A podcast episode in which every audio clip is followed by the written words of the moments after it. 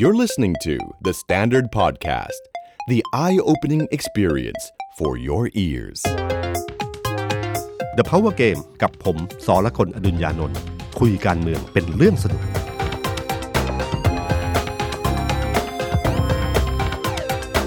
สวัสดีครับ ขอต้อนรับเข้าสู่ The Power Game นะครับ เป็นครั้งที่2นะครับ วันนี้ผมอยู่กับเอกครับ ครับ สวัสดีครับพี่ตุ้ม ผมเอกธนกรวงปัญญาครับ คอนเทนต์ครีเอเตอร์การเมืองของ The Standard ครับครับวันนี้อยู่กัน 2 คน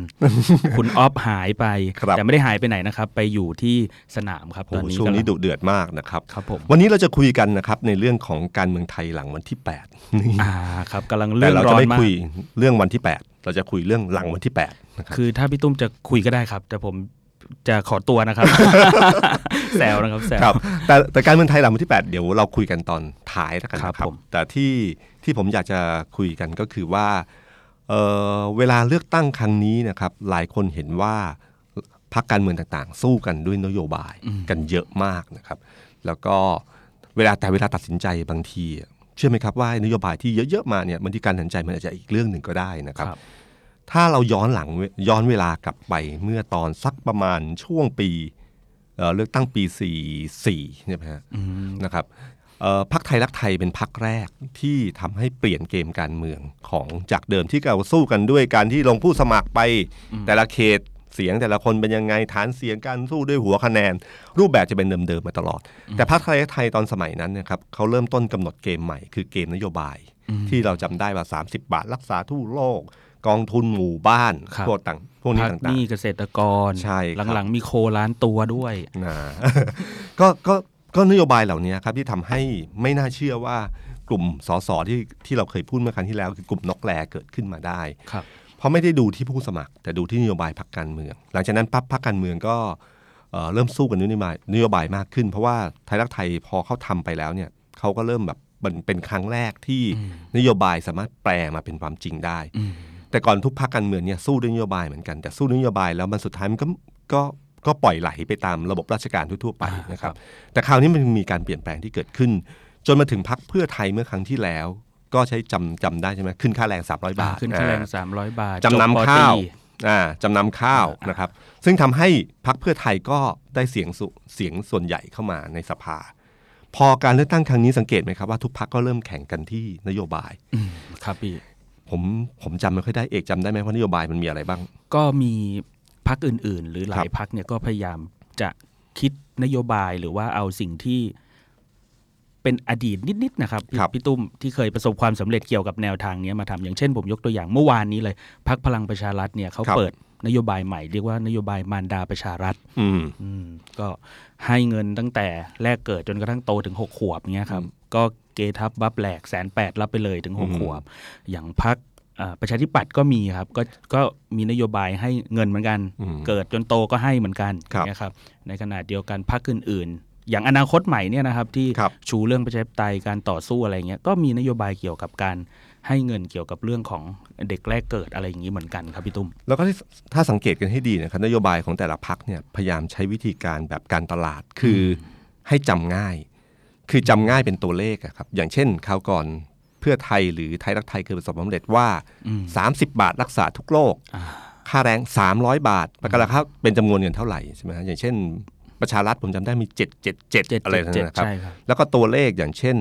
คุณเอ่อมันดาประชารัฐนี่ก็คล้ายๆ กับประชาธิปัตย์ที่เขาบะมาเขาออกโครงการมาอันหนึ่งที่เกิดบัฟรับแสนอะไรเงี้ยใช่นะใช่ครับมันเหมือนแคมเปญการตลาดอะไรพวกเนี้ยก็จะก็จะเป็นแบบนี้ครับ แต่เชื่อไหมครับว่าจริง ๆ แล้วเนี่ย ผมเนี่ยรู้สึกว่ามันไม่ค่อยแตกต่างกันเท่าไหร่ มันนโยบายพอมันเริ่มเยอะๆเนี่ยคนมันจะเริ่มเอ๊ะมันไม่เริ่มซับซ้อนนิดหนึ่งว่า เอ๊ะมันของใครกันแน่ราคาเท่าไหร่ เราจะได้เท่าไหร่อะไรเงี้ยนะครับใครให้เยอะกว่าใช่แต่ขณะเดียวกันมันมีพักผมชอบอันหนึ่งคือพักภูมิใจไทยอืมอืมภูมิใจไทยนี่ผมรู้สึกว่าถ้าในถ้าสู้กันด้วยนโยบายเขามีความแตกต่างครับอย่างผมจำเร็วๆเลยนะครับจำได้เรื่องนโยบายกัญชาอ่ากัญชาเสรีแกร็บ แกร็บอ่าแกร็บให้ให้ถูกต้องตามกฎครับหมายนะครับหรือทำงานที่บ้านหนึ่งวันอืมเออซึ่งผมรู้สึกว่านโยบายพวกเนี้ยมันมีความแตกต่าง แต่ขณะเดียวกันคนอื่นๆ นี่จะสู้ในเกมตัวเลขอยู่เหมือนกันว่า ใครจะให้คนคนเท่าคนแก่เท่าไหร่ ใครจะให้คนแรกเด็กแรกเกิดเท่าไหร่ ใครจะอะไรเงี้ยมันจะมีแบบนี้อยู่ตลอดเวลาของพี่หนูเนี่ยเหมือนกับว่าแบบเอออะไรที่มันยังติดขัดอยู่ แล้วมันควรจะครับจะทำได้ให้ถูกกฎหมาย แกก็พยายามจะชูเรื่องนี้ขึ้นมา ผมเห็นป้ายหาเสียงนะครับพี่ตุ้ครัมบแถวแถวๆ อนุสาวรีย์ชัยแถวแถวๆใจกลางเมืองเนี่ยเกี่ยวกับเรื่องนโยบายที่พี่ตุ้มพูดมาก่อนหน้าเนี่ยเริ่มเยอะละอืมแต่ไม่เห็นรูปผู้สมัครนะ แต่เห็นรูปตัวนโยตัวนบายโยบายใช่ไหมใช่ใช่ครับพี่เอ่อจริงๆนโยบายอันหนึ่งที่ผมว่าความได้เปรียบของพรรคพลังประชารัฐคือเขาเขาเพิ่งเป็นรัฐมนตรีมา แล้วก็ทุกคนก็รู้ว่าเขาเขาเขาชูพลเอกประยุทธ์อืมนะครับเป็นนายกรัฐมนตรี เรื่องบัตรคนจนที่ออกมาหรือบัตรบัตรสวัสดิการแห่งรัฐ ในเชิงเกมการเมือง เกมการตลาดถือว่าฉลาดมากนะครับ เพราะออกในจังหวะเวลาที่แทนที่ให้ออกก่อนนี้ แต่มาออกในจังหวะใกล้เลือกตั้ง แล้วเม็ดเงินก็เริ่มเข้ากระเป๋าในช่วงช่วงหาเสียงเลือกตั้งพอดี ในเชิงการเมืองถือว่าฉลาดนะครับ เพราะว่ามันมันโดนใจในจังหวะพอดีอะครับ มันให้น้ำในจังหวะที่คนหิวอยู่พอดี คนที่กำลังจะกำลังจะเลือกตั้งอยู่พอดี แต่จริง ๆ วิธีการคิดนี้เนะครับมันเป็นวิธีการคิดที่สมัยก่อน ผมจำได้นั่นเป็นยุคพักพลัง ประชาชนตอนยุคคุณสมัครอ๋อยุคสุนทรเวชนะครับ ก็มีเคยมีการคุยกันเรื่องนี้ ว่าในว่าจะมีการให้คนจนได้ยังไงบ้าง ช่วยเหลือคนจนได้ยังไงบ้าง ก็มีการคุยกันว่าการการคัดเลือกกลุ่มคนว่าเอ๊ะคนจนจะเอ่อใช้ฐานไหนในการคำนวณอืมเพื่อครับให้ยิงเงินเข้าตรงจุด แต่ปรากฏว่าพอคำนวณดูแล้วมันมันค่อนข้างยากครับเขาก็เลยมีการเสนอกัน รู้สึกจะเป็นไอเดียของคุณเอ่อ คุณทักษิณซึ่งมาทางไหนก็ไม่รู้นะแต่ผมได้ยินมาว่าอย่างนี้แล้วกันนะครับครับว่ากันว่าครับว่ากันว่าครับว่ากันว่า ก็คือเขาตั้งคำถามว่าเอ้ยถ้าอย่างนั้นลองดูซิว่าถ้ารถเมย์เนี่ยรถเมย์ร้อนเนี่ยอืมอืมอืมอืมขอสมกใช้เงินเท่าไหร่ ขาดทุนเท่าไหร่จากอันนี้อืมแล้วถ้ารัฐซับซิไดเนี่ยก็คือคนทุกคนสามารถนั่งรถยนต์รถเมล์ฟรีได้เอ่ออโดยคิดง่าย ๆ อย่างนี้เลยนะครับ ว่าแล้วก็ที่สำคัญก็คือว่ามันเป็นสวัสดิการทั่วหน้าอืม คือใครก็ขึ้นได้ ใครอยากนั่งรถเมล์ร้อน ก็ฟรี แต่ถ้าอยากนั่งรถเมล์เสียอยากจะเสียตังค์ก็ได้นั่งรถเมล์แอร์อ่าอ่าครับก็ก็ให้ให้พื้นฐานไป แล้วการคำว่าทั่วหน้ากับการแยกแล้วว่าบัตรเนี้ยเป็นใครเป็นใครเนี่ยมันเป็นมันเป็น sen sensitive นิดหนึ่งเรื่องของความรู้สึกของเรื่องศักดิ์ศรีนิดหนึ่งคือการที่บอกบัตรอันนี้ปุ๊บไปกดเงิน แล้วเขาเห็นปั๊บเขารู้เลยว่าคุณเป็นคนจนอ่าตีตราเราไปอีก แต่เวลาคุณไปใช้ 30 บาทรักษาทุกโรคเนี่ย มันมันทุกคนเท่าเทียมกัน คนจนคนรวยก็ไม่รู้ละแต่มันเท่ากัน หรือเรื่องของขึ้นรถเมล์ฟรีคือเราก็ไม่รู้ว่าจนหรือรวยอะรู้สึกว่าเออบางคนอาจจะรวยก็ได้แต่ แต่แต่พอดีป้ายเดียวก็ขึ้นรถเมล์ดีกว่าว่าอะไรเงี้ยนะครับ ก็ประมาณนี้เอ่ออีกอันหนึ่งพอเขาทั้งตั้งคำถามต่อแล้วคนต่างจังหวัดได้อะไรนะครับเรื่องนี้หมอเอ่อมีคนเล่าให้ฟังนะครับก็ว่าพอบอกว่าคนต่างจังหวัดได้อะไรเขาคิดเขาก็เลยตั้งคำถามว่ารถไฟเนี่ยชั้นสามเนี่ย ปีหนึ่งมันใช้เงินเท่าไหร่อืมขาดทุนเท่าไหร่ แล้วก็พอเห็นจำนวนเงินปั๊บก็รัฐก็ซึบเสียบเข้าไปทันทีก็ใช้งบประมาณเท่านี้แต่ทุกคนก็ได้เดินทางฟรีครับต่างจังหวัดก็ได้กรุงเทพก็ได้นี่คือวิธีคิดแบบทั่วหน้านะครับเอ่อนโยบายเนี่ยพอพักการเมืองต่างๆ ออกนโยบายเข้ามาเนี่ย คุณสังเกตอันหนึ่งว่าพักเพื่อไทยครับ นโยบายคืออะไร ผมอะไม่ค่อยเห็นชัดนะ ภาพเขาเป็นแบบค่อนข้างอืมอืมทั้งที่เขาเป็นเจ้าของเกมเกมนี้คือให้เป็นชัดๆว่าเป็นยังไงบ้าง แต่คราวนี้เนี่ยนโยบายเศรษฐกิจของเขาค่อนข้างไม่ค่อยชัดอ่าถ้าเชื่อมนู่นเชื่อมนี่ใช่ครับพี่ใช่ไหมครับ แต่ไม่ค่อยบอกว่ามันคืออะไรและให้เท่าไหร่ยังไงบ้างอันที่หนึ่งยังไม่ออกหรือเปล่าอืมแต่จริง ๆ ไม่ใช่ เพราะนี่คือเกมของเขาฮะคือเกมของเขาก็คือว่าเกมของเขาเนี่ยเขาสู้ด้วยความเชื่ออเพราะว่าสินค้าเนี่ยในเชิงการตลาดนะครับ สินค้าเนี่ยเวลามาวาง แล้วมาโฆษณาแบบแบบเดียวกันว่า ใครวิตามิน B2 มากกว่ากัน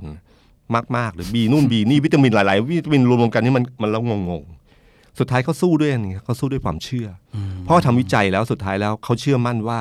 แบรแบรนด์เขาแข็งแกร่งอืมเอาแบรนด์สู้เอาแบรนด์สู้เขาแข็งแกร่งว่า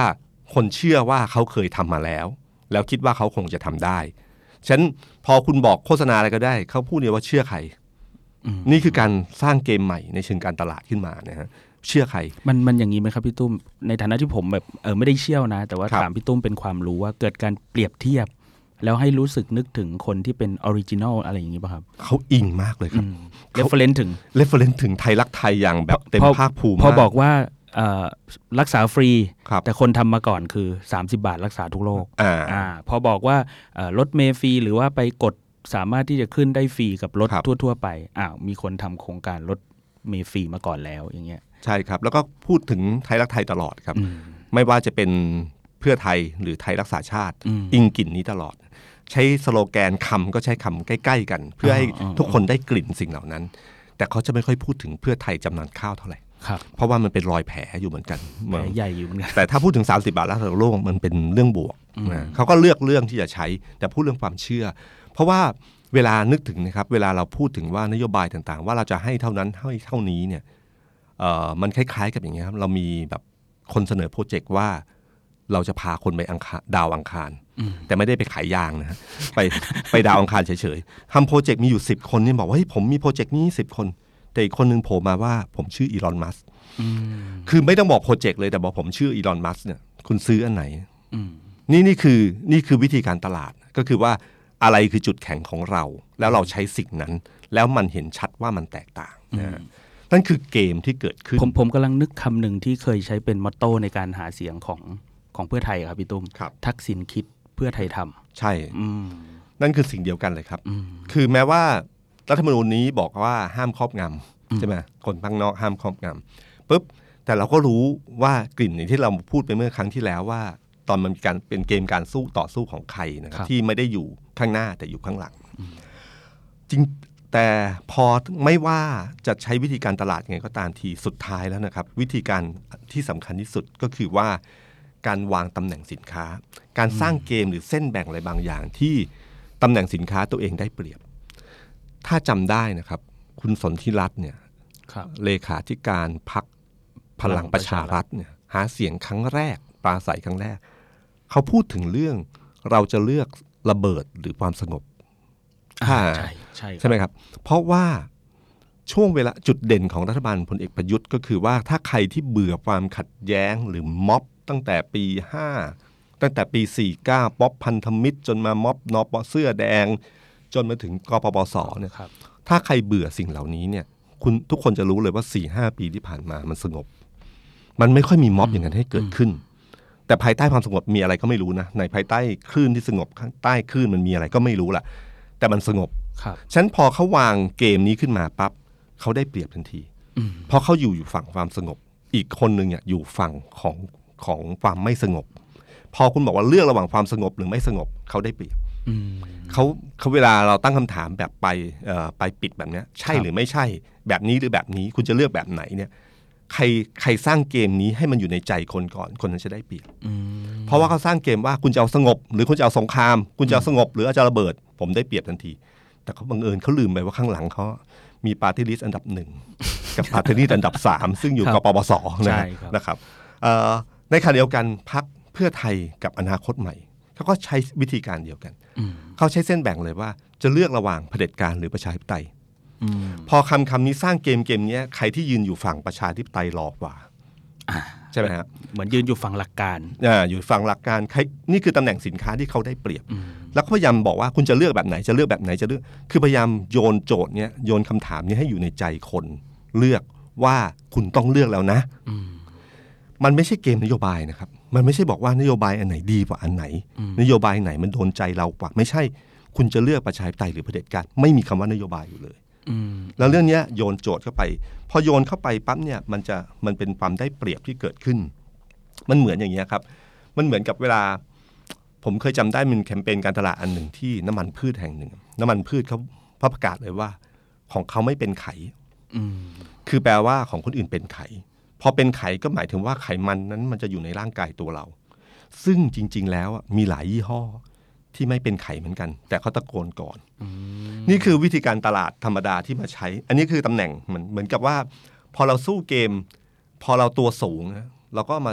ชวนว่ามาเล่นลูกโมงกันดีกว่า เราได้เปรียบใช่ไหมฮะหรือว่าถ้าเรา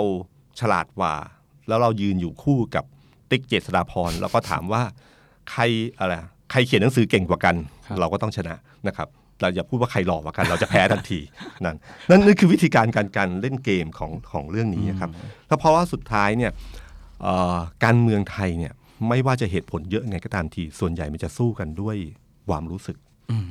แล้วความรู้สึกนั้นนะมันเกิดขึ้นมากที่สุดก็เมื่อหลังวันที่ 8 มาแล้วที่ผ่านมา คือเหตุการณ์วันที่ 8 เนี่ย ผมชัดเจนข้อที่หนึ่งคือว่าตอนที่รายชื่อของพรรคไทย รักษาชาติโผล่มาปั๊บครับแคนดิเดตนายกขึ้นมาปุ๊บผมเห็นปฏิกิริยาทันทีเลย ใน Facebook นี่จะเห็นเลยนะครับ ว่าคนที่ไม่คนที่ไม่ไม่ชอบคุณทักษิณก็จะเริ่มออกมาเต็มเลยครับครับออกมาไม่พอใจเอาไม่พอใจเลยเต็มไม่หมดเลยนะครับ แล้วก็มีเพื่อนผมอยู่ต่างจังหวัดเนี่ย ก็ก็โทรมาเลยบอกว่าอึดอัดมาตั้งแต่เช้าแล้วว่ามันเป็นเราก็พยายามอธิบาบายงคนอึดอัดมาก่อนหน้านี้ว่าใช่อยากจะรู้อยากจะรู้ว่าว่าจะใช่ไหมใช่ครับ แล้วก็จากนั้นปั๊บเอ่อ คนที่เราเคยเห็นว่าไม่พอใจพักเพื่อไทย ไม่พอใจคุณทักษิณที่ก็เห็นอยู่ในสื่อโซเชียลมีเดียประมาณ 20%ก็โผล่มาเต็มร้อยเท่าเดิม ขณะเดียวกันพอตอนหลังจากพอหลังเที่ยงคืนไปปั๊บปฏิยาของคนที่เคยเฮหน้าเฟซอยู่เมื่อเช้าอยู่ 20%ก็มาร้องไห้อยู่ประมาณร้อยก็แสดงว่าจริง ๆ แล้วเนี่ย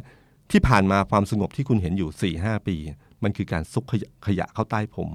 ความขัดแย้งยังคงเดิม ทุกอย่างในสังคมไทยยังคล้าย ๆ เดิมหมดเลยฮะทุกคนยังเลือกฝั่งอยู่เหมือนเดิมเหมือนแค่ว่ารอเวลาหรือรอจุดที่จะใช่ให้ทุกครับคนแสดงตัว วันที่ 8 นี่คือจุดที่ระเหมือนถ้าภาษาสนุกก็คือระเบิดแดงครับมันปึ้งมันเห็นภาพเลยครับว่าลูกแต่ละลูกไปตรงไหน แล้วลูกแต่ละลูกมันก็อยู่ในตำแหน่งเดิมของมันเท่านั้นเองนะครับแล้วมันก็นำไปสู่เรื่องของของความรู้สึกขึ้นมา มันกลายเป็นเรื่องราวของกรรม ที่บอกว่าไม่เลือกเราเขามาแน่อ่าประโยคำคยอดฮิตใช่ประโยคยอดที่นี้มันเกิดขึ้นเมื่อปีประมาณปีครับ34ใช่ไหมเออสามห้าพฤษภาธมินใช่ไหมฮะพอหลังเหตุการณ์พฤษภาธมินมีการเลือกตั้ง ประโยคนี้เกิดขึ้นเลยว่าไม่เลือกเราเขามาแน่ คือถ้าบอกว่าถ้าไม่เลือกฝั่งฝั่งอีกฝั่งเนี่ย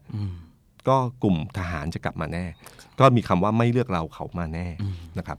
เออพอพอครั้งนี้ก็เช่นเดียวกัน กลุ่ม เราสังเกตไหมครับว่าวันนี้มันเกิดปรากฏการณ์นี้ขึ้นเลยว่า คนมันแบ่งเป็นสองกลุ่ม จริง ๆ มันก็กลายเป็นว่ากลุ่มเอาทักษิณหรือไม่เอาทักษิณกับอีกกลุ่มหนึ่งก็คือ เวลาขีดเส้นก็คือขีดเส้นว่าเผด็จการประชาธิปไตยเหมือนเดิมนะฮะนี่คือนี่คือสิ่งสิ่งเดิม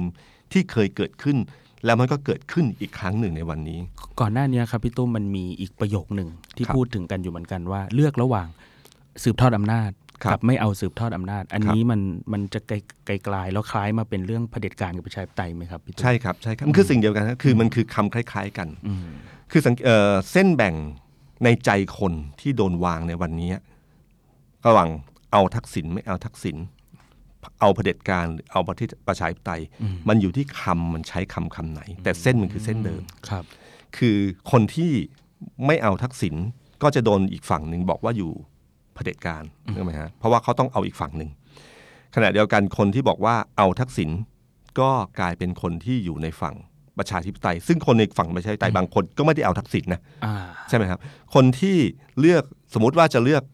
คุณประยุทธ์ ก็ไม่ใช่หมายถึงว่าเขาอยู่เผด็จการ แต่เขาไม่ชอบคุณทักษิณก็คือมีสับเซตลงมาอีก มันมีสับเซตยังไงแต่คือเส้นแบ่งในใจมัน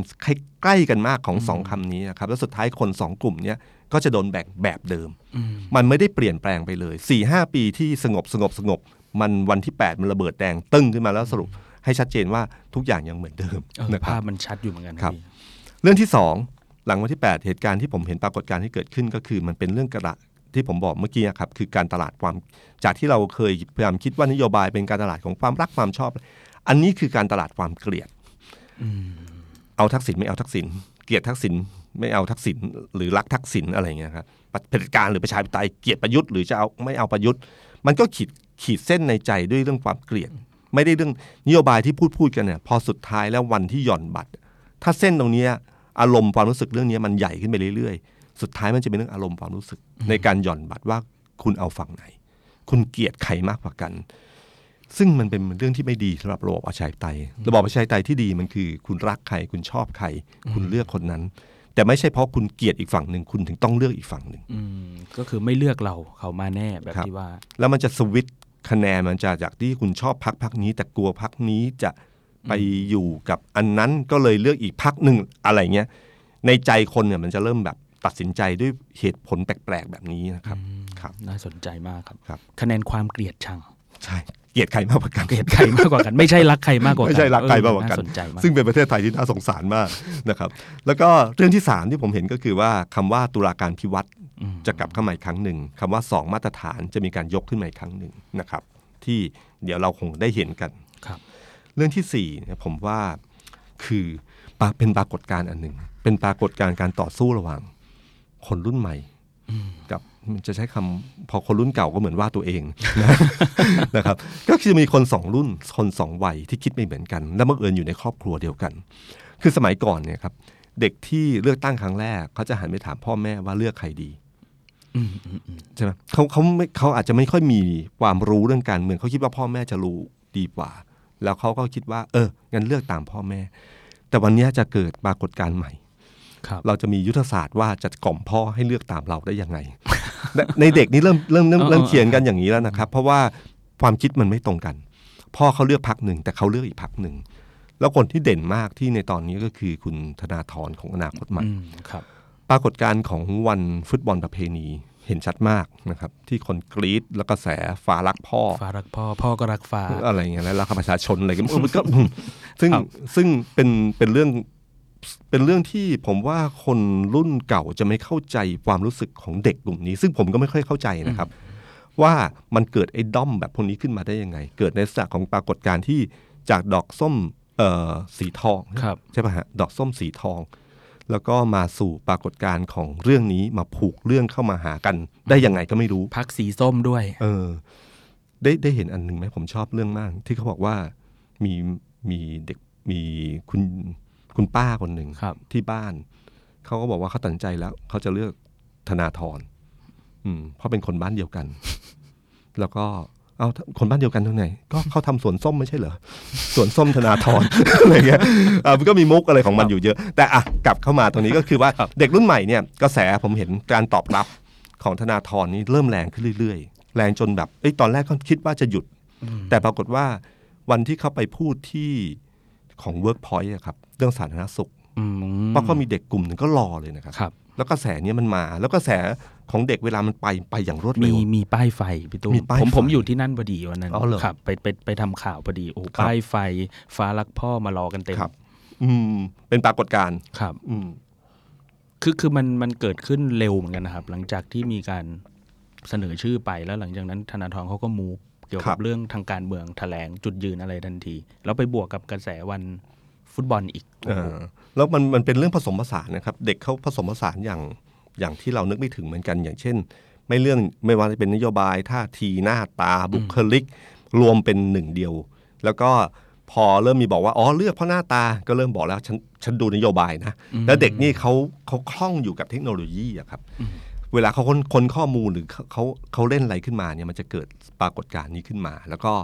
ผมว่าตอนเนี้ยมันเริ่มมีมันมีเริ่มกระแสที่มันเริ่มแรงขึ้นเรื่อยๆ โดยเฉพาะล่าสุดที่ไปออกดีเบตที่ไทยรัฐทีวีอืมครับเอ่อไทยรัฐทีวีปรากฏว่าคลิปธนาธรที่พูดถึงเรื่องประชาธิปไตยนะฮะที่ที่ที่พูดถึงเลยว่าเอ่อสว 250 ครับ คน 50 ล้านคนเลือกได้ 500 เสียง แต่คนคนหนึ่งสามารถเลือกสวได้